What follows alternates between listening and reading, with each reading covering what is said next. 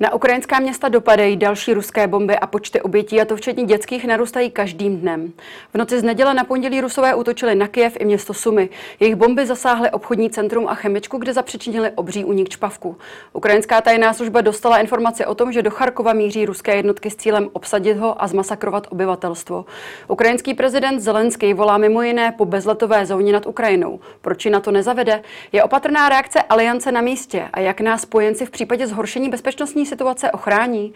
Nen o tom budeme hovořit v dnešním epicentru. Já jsem Pavlína Horáková. Vítejte.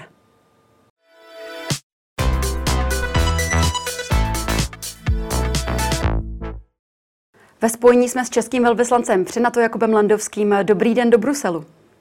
Dobrý den. Pane velvyslanče, vzhledem k tomu současnému vývoji, jsme v Česku v bezpečí? Jednoznačně ano. A jsme v bezpečí, protože funguje eh, Severoatlantická aliance, to nám zajišťuje bezpečí vojenské a jsme v ekonomicky zabezpečení tím, že funguje Evropská unie. Na tom se nic nemění, ale samozřejmě právě protože jsme bezpečí, tak musíme přemýšlet, jak pomoci Ukrajincům, kteří tento komfort rozhodně nemají a na které ruská vojska každý den stále silně a silněji útočí. My se k té konkrétní pomoci dnes určitě dostaneme. Mě by zajímalo, Moskva stále tvrdí, že na, ty civilní, že na ty civilní cíle neútočí. A jak jsem Michal zmínila v tom úvodu, tak při ruském bombardování obchodního centra v severní části Kyjeva v noci na pondělí zemřelo 8 lidí. Ve městě Sumy na severovýchodě Ukrajině pak rusové zasáhli chemický závod, odkud uh, unikl amoniak a zasáhl oblast v okruhu asi 2,5 kilometrů. A připomeňme, že uh, docházelo k útokům na porodnici, divadlo či základní uměleckou školu v Mariupolu. Jak vůbec hodnotíte tyto útoky? Tak první k tomu, co Moskva říká. Moskva bohužel v těchto věcech otevřeně lže. To všichni vidíme, jak ta válka na Ukrajině vypadá, jaké má konkrétní konsekvence. No a co já o tom mohu říci? Je to všechno absolutní zvěrstvo, je to porušení eh, veškerých pravidel a to jak fungování mezinárodního řádu, kterého bylo Rusko architektem po druhé světové válce, tak je to porušení konkrétních ustanovení mezinárodního práva, může se jednat o zločiny eh, proti lidskosti, o mezinárodně právní trestné činy. Všechny meze jsou překročeny a naší hlavní úlohou je teď přemýšlet o dvou věcech. Jak pomoci Ukrajincům a jak zajistit bezpečí pro naše občany v Severoatlantské alianci. Základním posláním NATO je ochrana svobody a bezpečnosti všech jeho členů politickými i vojenskými prostředky v souladu se zásadami charty OSN. To je, proč existuje NATO. To je poslání NATO. Dělá podle vašeho názoru v současné době aliance své maximum a co by mohla dělat lépe? Aliance je obranou aliancí a jak vidí, myslím, všichni naši občani, tak aliance nemá vůbec úmyslu naplňovat to, co oni tvrdilo Rusko, že je to nějaká expanzivní, expanzivní pakt, který má uh, za cíl Rusko napadnout. Agresorem je Rusko, obětí je Ukrajina, aliance uh, je tady od toho, aby zabezpečila kolektivní bezpečnost pro své členy a jednotlivé země pomáhají uh, Ukrajině efektivně teď tak, jak si Ukrajina představuje. A z vyjádření konkrétních ukrajinských představitelů, například prezidenta Zelenského, vyplývá, že ty dvě hlavní věci, které Ukrajina potřebuje, jsou uh, silné sankce a dodávky uh, materiálu humanitárního, ale i, řekněme, vojenského materiálu. A tam um, aliance jako aliance nejedná, tam jednají jednotliví spojenci, ale aliance do, po dlouhou dobu, po posledních 8 let cvičila ukrajinské vojáky, pomáhá Ukrajině s kybernetickým prostorem a samozřejmě na její půdě i probíhají konzultace o tom, eh, co která země ve své vlastní kapacitě na Ukrajinu doveze. Jenom bych prosil občany, aby nechtěli vědět detaily o těch jednotlivých věcech, protože um, z hlediska bezpečnosti těch dodávek není třeba všechno říkat uh, naplno do médií. Vy jste zmínil to, co požaduje Ukrajina, ale my víme, že prezident Volodymyr Zelenský mimo jiné také požaduje právě i to zavedení bezletové zóny nad Ukrajinou. Eh, ta zóna by podle něj měla sloužit k ochraně civilistů před ruskými nálety a bombardováním, které, ke kterému opravdu dochází každý den. Mohl by se tedy vysvětlit, jaké jsou ty hlavní důvody, které vedou spojence k tomu, že tu zónu zatím nechce zavést, že k tomu nechce k tomuto kroku přistoupit? Bezletová zóna je něco, o čem se snadno mluví, ale mnohem těžší je tu věc eh, prosadit a vynutit. A bezletová zóna nad Ukrajinou znamená, že ten, kdo si vezme na svoje bedra její vynucování, tak bude ničit nejenom ruské stíhačky nad Ukrajinou, ale i ruskou protivzdušnou obranu na území Ruské federace. Bez toho ta bezletová zóna uh, nefunguje.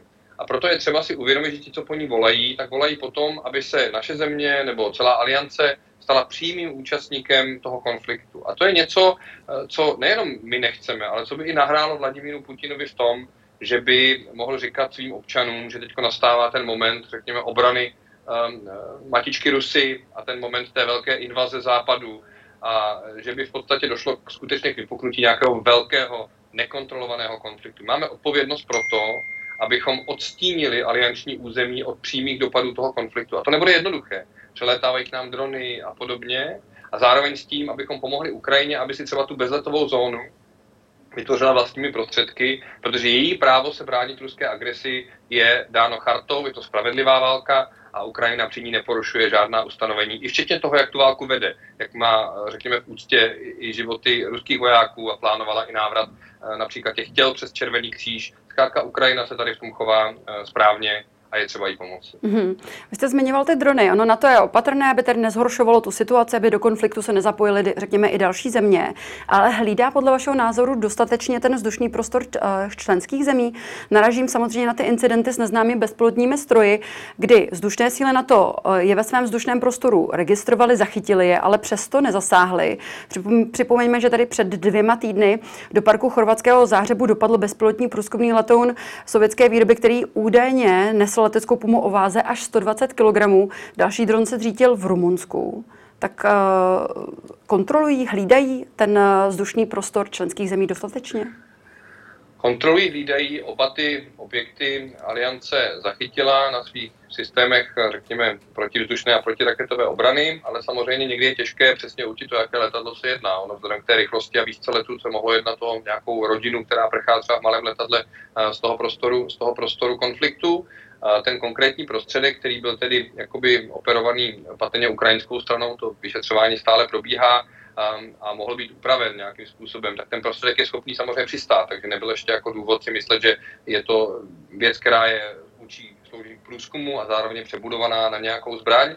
A, ale občani si můžou být jistí, že systém protivzdušné obrany Severoatlantické aliance funguje, ale bude reagovat různě podle různých situací, které mohou nastat. Je jiná věc, pokud střílíte na letadlo, kde je pilot, Jiná věc je, pokud se střelujete raketu, která je balistická a o její křivce e, nemůže být pochyb, směřuje třeba na nějaký cíl.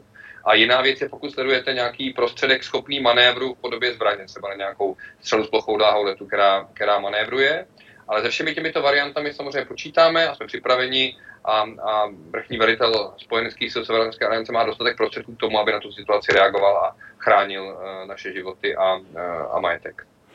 Vy jste vysvětloval ty hlavní důvody, proč se na to zdráhá tu bezletovou zónu nad Ukrajinou zavést, ale na to se už dříve podílelo na bezletových zónách mimo území členských států. V čem je to tedy jiné? Já vám to vysvětlím. Mm-hmm. Víte, celá ta architektura eh, po druhé světové válce ta bránila tomu, aby došlo ke konfliktu, ale ne mezi každým státem a každým druhým státem, ale mezi těmi stálými členy Rady bezpečnosti, těmi pěti na počátku nukleárními zeměmi, které měly to právo VETA nebo to specifické členství. A v tom byla uh, charta OSN úspěšná, protože skutečně během té studené války nikdy nedošlo k přímému konfliktu uh, velmocí. Došlo ke konfliktu, kde se velmoci střetávaly nějakou formou podpory, například větnamská válka a podobně. A nyní stojíme v situaci, kdy Rusko, jaderná velmoc, otevřeně, agresivně, formou invaze začala okupovat území sousedního státu. V tom ta situace je úplně jiná, bezprecedentní a těžko ji srovnávat s těmi předchozími variantami užití nějakých třeba i mírových misí a můžeme se bavit o tom, co se stalo po suezké krizi, můžeme se bavit o tom, jak funguje právo VETA v souvislosti s korejskou válkou v 50. letech. Těch možností je spousta, jenom si musí být vědomi toho, že naše akce budou mít svoje reakce a konsekvence a musíme velice dobře vážit, eh, co se stane. V tom bodě bych rád ale zmínil, že během eh, summitu předpokládáme, že samozřejmě, když se sejdou hlavy států a vlád, tak bude i co sdělit potom eh, do tisku z hlediska rozhodnutí, jaká aliance v této oblasti přijme. Ale já tak konkrétní rozhodnutí eh, nemohu v tuto chvíli předjímat. Ale určitě se budeme snažit vyhovět nejen tomu té poptávce po zabezpečení toho aliančního prostoru, ale i té poptávce Ukrajinců, abychom jim pomohli s tím jejich, s tím jejich odporem vůči Rusku. A je třeba říci, že Ukrajinci bojují nesmírně statečně a opravdu jsou schopni ještě informovat o tom boji, což je také důležité, aby mm-hmm. ten jejich boj měl ten správný efekt na, na, na všechny ostatní. A ukazuje se podle sankcí, podle toho hlasování v OSN, kde většina eh, zemí se přidala na stranu těch, co odsuzují agresi, s výjimkou pěti zemí, že ta taktika Ukrajinců funguje ale je prostě strašně smutné vidět, že ta ruská taktika se uchyluje k těm útokům na civilní obyvatelstvo, což je možná nějaký poslední zoufalý pokus, ale přináší opravdu značné utrpení na té ukrajinské straně. Jste zmínil to, že Rusko je jadernou velmocí a Putin opravdu pohrozil západu těmi jadernými zbraněmi, pokud se do toho konfliktu na Ukrajině bude míchat.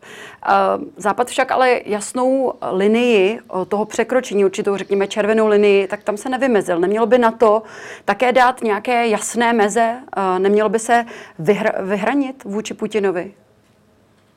Na to se vyhranilo například teď poslední uh, oblast, kde se na to vyhranilo a spojenci je oblast případného použití chemických zbraní na Ukrajině, což je uh, skutečně něco vážného. Myslím si, že to uh, může hrozit více než nějaká nuklearizace toho konfliktu a je to zase opět posunutí toho konfliktu o, o úroveň dál.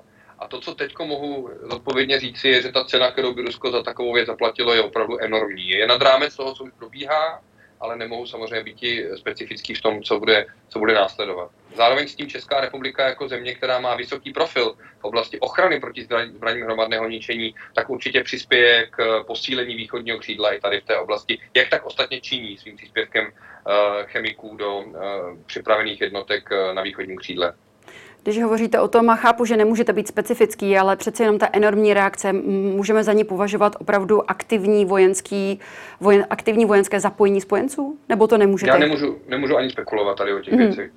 Tam bohužel by to bylo právě, řekněme, nebezpečné z hlediska mm. toho, eh, toho, té případné eskalace toho konfliktu. Ale sama si uvědomujete, že skutečně jako použít chemické zbraně na bezbrané obyvatelstvo v nějakém městě je zase o stupeň dál než to konvenční bombardování. A ta reakce prostě by nám musela přijít. A můžete hovořit alespoň k tomu, jestli, se, jestli máte nějaké signály, že se k použití takových chemických, biologických zbraní, že se k tomu schyluje ze strany Ruska? Tak jak jsem říkal, ta věc může nastat, ale co bude problém je, že Rusko by mohlo uh, tuhle tu věc uh, udělat to falešnou lajkou, jak se říká. To znamená, ta věc by se odehrála, ale by z ní nařčení například uh, Ukrajinci. To znamená, tady hrozí i riziko toho, že s touhletou odpornou věcí se bude hrát nějaká spravodajská nebo informační hra, v rámci té informační války a z toho samozřejmě eh, panují odůvodněné obavy na naší straně. A doufáme, že eh, Rusko nepřekročí tento další Rubikon eh, z mnoha. Mm-hmm. V nedělním rozhovoru pro americkou CNN Volodymyr Zelensky volal po samitu s Putinem a mimo jiné řekl, myslím si, že musíme využít jakýkoliv formát, jakoukoliv šanci k tomu, aby se uskutečnila jednání, k tomu, abychom mohli mluvit s Putinem. Jestliže ale tyto pokusy selžou, bude to znamenat třetí světovou válku. Pane velvyslanče, stojíme na Prahu třetí světové války? Tak eh, pan prezident Zelenský je jistě vůdce svého národa a je mu ke cti, že eh, chce vyčerpat všechny možnosti, aby ochránil své lidi před tím bezbřehým násilím Ruské federace, včetně rozhovorů na, na nejvyšší úrovni. Ale k té vaší otázce, dělejme všechno proto, aby jsme se neposouvali směrem k tomu Prahu třetí světové války. Včetně toho, že budeme chápat proč na to nechce ustanovit bezletovou zónu. Včetně toho, že třeba budeme schopni uvalit na Rusko takové sankce, že si budeme muset sami něco ze svého soukromí nebo ze svého pohodlí odepřít. Že i tím můžeme to znechucení, které v nás všech je, z toho, jak se Rusko chová, transformovat v něco opravdu pozitivního. A to je schopnost Rusko odradit od další agrese. To znamená třeba pokud budeme někdy uh, platit vysoké ceny za nějakou komoditu, jako je ropa, tak samozřejmě respektujme to, že tím pomáháme Ukrajincům v jejich spravedlivém boji. Zkusme otočit to, to, to naše spravedlivé rozhořčení do nějakého konkrétního, aktivního programu, jak Ukrajincům pomoci. A dělejme všechno proto, aby jsme nemuseli stát na Prahu třetí světové války. Mě to strašně mrzí, že eh, svět, který by měl řešit eh, věci globálního významu, tak se věnuje eh, konfliktu, který by byl vystřížený možná z 19. ani ne z 20. století. Skutečně jako dobyvačná válka, na hranicích Evropy. Málo kdo čekal, že se taková věc stane. My jsme bohužel byli tady v tom trochu informačně napřed, ale um, dneska už to vědí všichni, že taková věc je možná, musíme se s ní zžít. Budeme mít obrovské dopady na naší společnost, budeme muset zvedat obrané výdaje, uh, lidé budou muset akceptovat ta rizika a já doufám, že jsou na to připraveni, protože tím můžeme zabránit tomu, aby se ten konflikt rozrostl a rozhořel a zároveň odradit Rusko od dalšího zabíjení nevinných uh, Ukrajinců. Mm-hmm. Ve čtvrtek 24. března se v Bruselu koná mimořádný summit NATO. Osobně na něj dorazí i americký prezident Joe Biden. Co můžeme tedy od tohoto setkání očekávat? Půjde o jistou demonstraci z jednoty, na to to je jasné, ale můžeme očekávat i nějaké konkrétní, konkrétní razantnější kroky? Můžeme očekávat konkrétní kroky, protože pokud by se jenom zopakovala pozice alianční jednoty, tak by to nepřineslo vůbec nic na rámec summitu, který proběhl formou virtuálního setkání před třemi týdny. To znamená, očekávejme konkrétní kroky, jaké to kroky to budou, v tuto chvíli není možné ani o nich spekulovat, musíme souhlasit ve 30, ale vzhledem k tomu, že je svolán summit, tak se určitě očekává i, že aliance k té situaci na Ukrajině nějakým jasným způsobem promluví. Mm-hmm. Americký prezident Joe Biden dlouhodobě před Putinem varoval, a to již od svých senátorských uh, dob. Nyní však tu svoji rétoriku poměrně zostřil ve středu poprvé od začátku války na Ukrajině, označil svůj ruský protějšek za válečného zločince. Souhlasíte s americkým prezidentem? Je Vladimir Putin válečný zlo- zločinec? Já s tím souhlasím, ale to je možná dáno i tím, že se celoživotně věnují mezinárodnímu právu, ale i, i právu válečnému, tedy jak se říká právu humanitárnímu, právo války, a, ale e, to, co si myslí jako Blandovský, není úplně relevantní. Myslím, že to odsouzení uh, prezidenta Spojených států má daleko větší váhu, já s tím souhlasím, a ta válka bude mít konsekvence nejen pro Vladimíra Putina, ale pro celý ruský národ, protože uh, samozřejmě to, ty škody, které vznikají v oblasti um, mezilidských vztahů a vztahů mezi Rusy a Ukrajinci, ty bude těžké vyřešit v období desetiletí. To je věc, která je skutečně, uh, skutečně na dlouho. Mm-hmm. Polský premiér oznámil, že právě na tomto summitu eh, formálně požádá o vyslání mírové mise na Ukrajinu. Jak by to přesně mohlo probíhat a co si po takovou mírovou misí vlastně máme představit? Je to snaha uh, pana prezidenta Dudy rozhýbat trochu tu debatu o, o, o pomoci Ukrajině. Je to nová věc bezletová zóna, to jsme si už vysvětlili. Eh, je to myšleno tak, že to má být humanitární, humanitárně zaměřená eh, mise. To znamená třeba pomoci lidem v nějakém obleženém městě nebo zajistit nějaké koridory, ale vztahuje se na ní podobná úvaha jako na tu bezletovou zónu. Aby ta mise byla úspěšná, tak je potřeba byla schopná se v tom eh, prostoru pohybovat. A je těžké dělat vlastně mírovou misi v momentě, kdy ještě není mír. A tady je situace, kdy dochází ke konfliktu vysoké intenzity, strany nejsou oddělené toho konfliktu a někdo, kdo chce jakoby třeba stanovit nějaký koridor humanitární, tak musí být schopen tu situaci vojensky kontrolovat. To je první věc, kterou je třeba zvážit. Druhá věc je vlastně právní mandát té mise. Tam je jasné, že by Rusko takovou misi eh, v OSN vetovalo, ale známe z historie jiné příklady eh, působení mírových misí. A eh, třetí možná věc je, jestli NATO je tím ideálním nositelem toho úkolu, jestli prostě není úloha Severoatlantické aliance jinde v oblasti uh, kolektivní obrany. Ale počkejme si, co pan prezident Duda přinese na summit um, a pojďme se bavit o tom um, po summitu, jak to dopadne. Ale já to vnímám jako snahu skutečně opět otevřít nějakou novou debatu, novou frontu uh, a v dobré snaze Ukrajincům pomoci. Podobná debata je ta debata o užití těch um, zbraní hromadného ničení a reakcí na ně. Je, je, je potřeba být aktivní. Je potřeba se dostat z té, z té pozice pasivnější a řekněme vzít iniciativu. Ale zároveň s tím asi cítíte z mojich slov, že někdy je těžké tu iniciativu vzít v momentě, kdy vaše kroky můžou vést k eskalaci s nedozírnými následky. Z toho, co říkáte, to zní, že spíše očekáváte, že k schválení této mírové mise asi nedojde, ale jaké, jaký postoj k tomuto nápadu, řekněme, nebo k tomuto návrhu má Česká republika?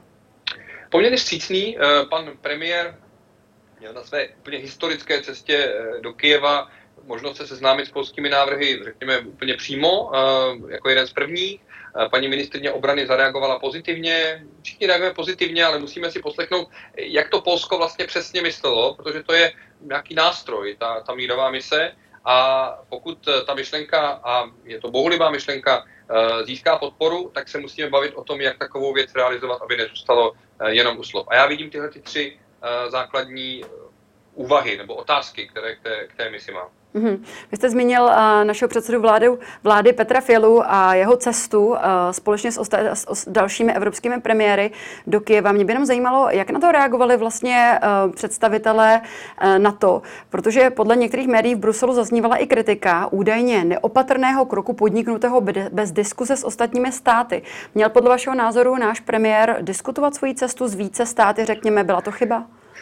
To se týkalo, myslím, situace v Evropské unii a tu mi nepřísluší úplně komentovat. Tady na to to všichni vnímají pozitivně. Stejně jako vnímají pozitivně to, co Česká republika dělá vůči Ukrajině. Já si myslím, že je naprosto fenomenální to, co se podařilo třeba vybrat eh, mezi lidmi na tu, na tu ozbrojenou pomoc, co dělal pan náměstek Kopečný na obraně, že je fantastické, že Česká republika namísto toho, aby se soustředila na sebe, eh, tak se rozhodla velet tomu kontingentu na to na Slovensku a poskytnout největší příspěvek eh, Eh, je skvělé, co Česká republika dělá. Já doufám, že to bude mít, eh, řekněme, i výsledek oblasti obraných výdajů, což byl dlouhodobě palčivý problém České republiky. Počkejme si na summit, ale očekávám eh, tady v tom nějaké pozitivní rozhodnutí od summitu, které potvrdí zrychlenou cestu k naplnění toho závazku z Walesu.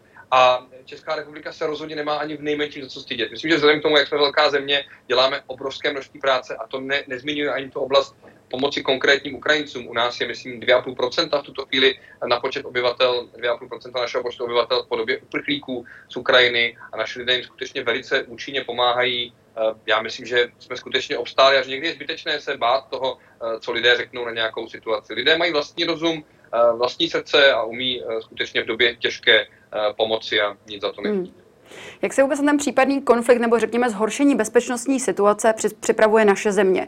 Připomeňme, že na sousední Slovensku postupně přicházejí eh, jednotky eh, Severoatlantické aliance, eh, které mají na starosti rozmístění systému protivzdušné obrany Patriot. Tak plánuje něco takového i Česká republika? Česká republika právě plánuje se přesunout na Slovensko a být tím Eh, rámcovým vůdčím národem tohoto bojového uskupení, eh, které má být eh, až do výše 2200 osob. Já se omlouvám, minule jsem říkal, že dáváme největší příspěvek, ten dají patrně Němci z Holandiany, to je ten mm. systém Patriot, o kterém jsem mluvila. A víte, každá země má v tom aliančním plánu na obranu toho aliančního území svůj vlastní roli a úlohu. Česká republika není přímo frontovou zemí ve smyslu, že by hraničila třeba s konfliktem na Ukrajině. Česká republika je zemí nějakého blízkého týlu, nějakého prostoru zabezpečení a proto si může dovolit pomáhat ostatním spojencům. Ta logika, že budeme bránit naše území teď je zcela lichá, není na pořadu dne, teď je třeba eh, kolektivní bezpečnostní pomáhat ostatním, kteří jsou přímo ohroženi, ať to budou Poláci, eh, Pobaltěni nebo Slováci. A druhá logika je připravit naše území na nějakou účinnější pomoc, na transport vojáků, kteří budou směřovat eh, k ochraně východního křídla. A tam je celá spousta úkolů týkající se budování silnic, skladů, eh, nocovišť, eh, připravování legislativy, ale i ochrany našeho vzdušného prostoru. Českou republiku čeká rozhodnutí o tom, jaké stíhačky. Česká republika modernizuje protivzdušnou obranu a vidíte, jak se protivzdušná obrana i na tom Slovensku hraje velikou roli a jak velikou roli hraje i v úvahách, jak vlastně odstínit alianční prostor od toho konfliktního uh, území na Ukrajině. Bavili jsme se o těch dronech. Jo. To jsou všechno cené věci a pojďme být dobrými spojenci našim sousedům. Ono před 14 lety v české společnosti byla vedena velmi vášnivá debata o americkém radaru, který měl být v Brnech. Ten se nakonec neuskutečnil, ne, nedošlo k výstavbě jeho. Byla to podle vašeho názoru chyba? Mohli bychom se dnes cítit bezpečněji, kdybychom byli součástí tohoto protiraketového deštníku? Já si myslím, že to byla chyba, protože jsme mohli ukázat eh, našim spojencům, že nám záleží i na jejich bezpečnostním jako, pohledu a že jsme, že jsme tady v tom solidární s nimi. Uh, asi se čas nedá vrátit, uh, možná budeme stát před jinými volbami, jestli má na našem území být nějaký třeba sklad materiálu pro vojáky na to. A já doufám, že vědomi si toho, co dokáže Rusko pár kilometrů, nebo ne, pár stovek kilometrů od našich hranic, budeme na tu věc koukat trošičku jinou optikou, než v těch bezstarostných dobách eh, první dekády 21. věku. Mm-hmm. Momentálně na to, už jsme o tom hovořili, čítá 30 členských zemí. V roce 2008 Aliance přislíbila právě členství i dvěma bývalým sovětským republikám Ukrajině a Gruzii. A právě to, zda Ukrajina či bude či nebude členem NATO, eh, byla jednou z rozbušek eh, toho celého konfliktu, který teď Ukrajina prožívá. Má podle vás Ukrajina současné, za současných podmínek do budoucna vůbec šanci na vstup do NATO a případně kdy? Ukrajina bude mít vždycky šanci vstoupit do NATO, protože to je otázka principiální a je napsaná v naší smlouvě, která má jenom 14 odstavců a jeden z nich, ten desátý, říká, že každý národ v Evropě má právo si zvolit vlastní cestu, vlastní osud, včetně členství v alianci. Aliance nikomu své členství nevnucuje, ale zároveň nikomu nebere právo se svobodně rozhodnout. A pro zemi, která byla součástí východního bloku Brežněvovy doktriny omezené suverenity, pro zemi, která byla okupovaná eh, zeměmi Varšavské smlouvy takovou dobu, mělo být na slunce jasné, že tento princip je naprosto správný. Kdy k tomu dojde, nikdo nedokáže soudit. My jsme se eh, dostali s kodou šťastných eh, okolností a toho, jak kráčela historie k této šanci v 90. letech minulého století. Uh, uspěli jsme v tom přijímacím procesu. Myslím, že všichni vidí, jak ta otázka členství je pro nás důležitá, abychom se cítili bezpeční, abychom byli schopni třeba uvalovat na Rusko sankce. Situace v Evropě byla jiná, kdyby Rusko, kdyby neexistoval NATO a garance i, i nukleární, i konvenční odstrašení vůči Ruské federaci. Takže važme si toho, že tu šanci máme my, ale neodepíráme ji prosím ostatním, kteří také patří do Evropy a myslím, že prokázali, eh, že skutečně hodnotově eh, si stojí v Evropě velice dobře. Jsou to hrdinové. Ale právě to téma toho neutrálního statusu Ukrajiny a vůbec jejího, řekněme, nepřistoupení k NATO je jedním z klíčových bodů eh, vyjednávání mezi Ruskem a Ukrajinou. Eh, je to zároveň bod, ohledně kterého jsme maxim, se maximálně přiblížili, maximálně jsme přiblížili své pozice. To citovala agentura TAS hlavního ruského vyjednavače Vladimira Medinského. Je podle vás vůbec možné, že by Ukrajina na tu neutralitu um, přistoupila a, možná i s ohledem na ten počet, uh, zvyšuj, zvyšujících se počet obětí a vůbec zraněných? Měla by?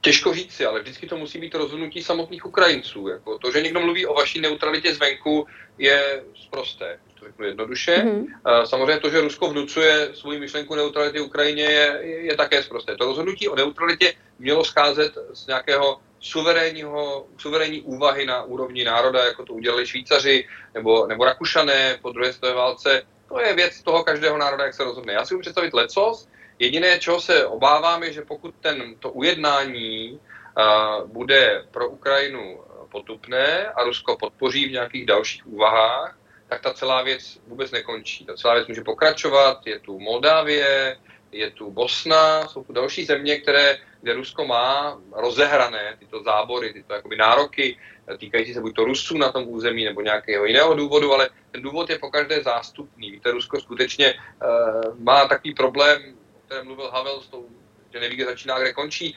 To je pravda a je to pravda i do té míry, že Rusko vlastně historicky pořád rostlo, ale rostlo tím západním směrem, ono tím východním už nemá moc kam eh, růst, tam narazilo na, na Pacifický oceán a ono má zkrátka pocit, že pokud nepřibírá každou dekádu eh, nějaké území, tak, tak je v ohrožení. Ale hmm. to samozřejmě je zcela lichý pocit. Rusko nikdo neohrožuje, to se jasně ukázalo, Ukrajina pro Rusko nebyla nebezpečím a ten konflikt, myslím, že pro samotné Rusy, třeba pro ty vojáky na bojišti, má ještě velmi jako silný jako osobní aspekt a to je, že ti lidé si rozumí, ti lidé mají spolu letité vazby a najednou chcete po někom, po nějakém rekrutovi ruském, aby, aby zabíjel Ukrajince, kteří brání svoji zemi, to je přece naprosto hrozné s obou stran. A proto jsem moc rád, že pan premiér uh, mluvil o tom, že jsme připraveni třeba i nějaké ruské vojáky, kteří budou, kteří opustí řady ruské armády a budou dezertovat třeba, jsme připraveni poskytnout politický azyl, protože by jim samozřejmě hrozila v Rusku persekuce. To je také mm. důležité nezapomínat na to, že s Ruskem tady na té planetě budeme dál muset nějak existovat v budoucnu, ale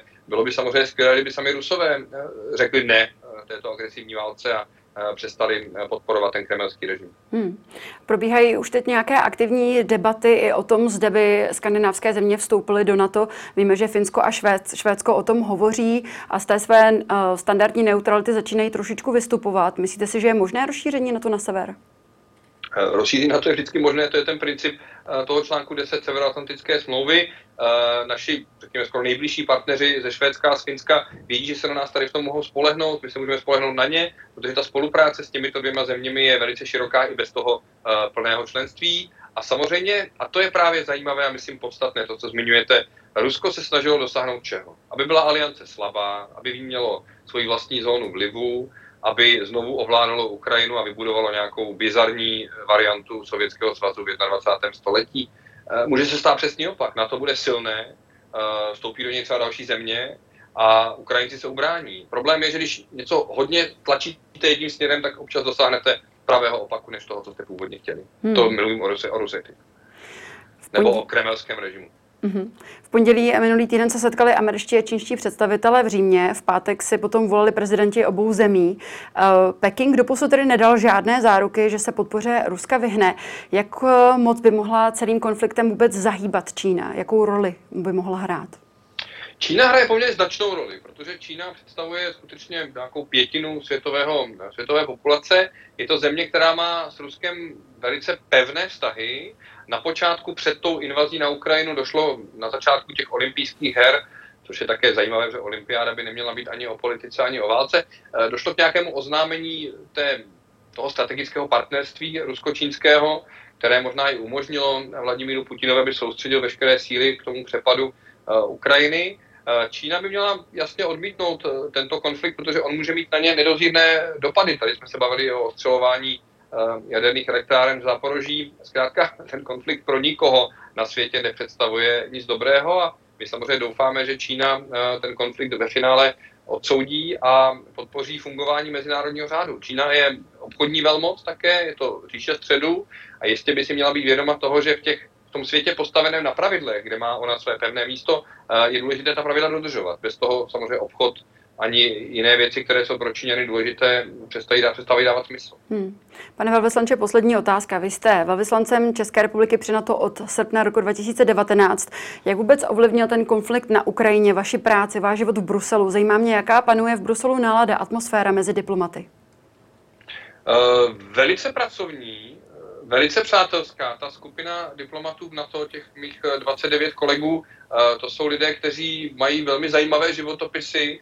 My se často vidíme, i během covidu jsme se v nějakých menších formátech viděli, výdají se někdy i naše rodiny. Teďko není vůbec čas se vidět mimo práci, ale chováme se k sobě velmi lidsky. Čím horší je ten konflikt, tím řekněme, lepší jsou ty vztahy, protože nic malicherného nemá cenu řešit, když vidíte, co se děje na východ od nás. Aliance je velice jednotná, Moje rodina je tady docela spokojená, děti chodí do školy, učí se cizí řeči, osobně si nemám na co stěžovat, ale víte, to, že vlastně člověk prožívá ve své práci takhle strašně zajímavou dějinou dobu, je bohužel vykompenzováno tím, že umírají Ukrajinci a vy nemůžete tím rozumem porazit to, co cítíte. To znamená, vždycky to je jakýsi svár toho srdce a toho našeho rozumu. A těší mě, že Česká republika, těší mě to zdaleka nejvíc, eh, k té diplomatické práci, kterou my tady děláme v Bruselu, včetně celé stále delegace, dodává to hlavní. A to jsou ty výsledky. A tady v tom myslím, že Česká republika ukázala se nadpoměrně dobře v té ukrajinské krizi. A pokud zvládneme i to financování obrany do budoucna, tak myslím, že budeme našim spojencům fantastickými spojenci. Hmm. Tolik velvyslanec České republiky při NATO Jakub Landovský. Já vám děkuji, že jsi na nás dnes udělal čas a přeji krásný den. Nápodobně i vám. Mějte se hezky. A to už je z dnešního epicentra vše. Já jen připomenu, že záznam tohoto dílu společně s těmi ostatními naleznete na blesk.cz. Já se s vámi pro dnešek loučím a těšíme se opět zítra. Na viděnou.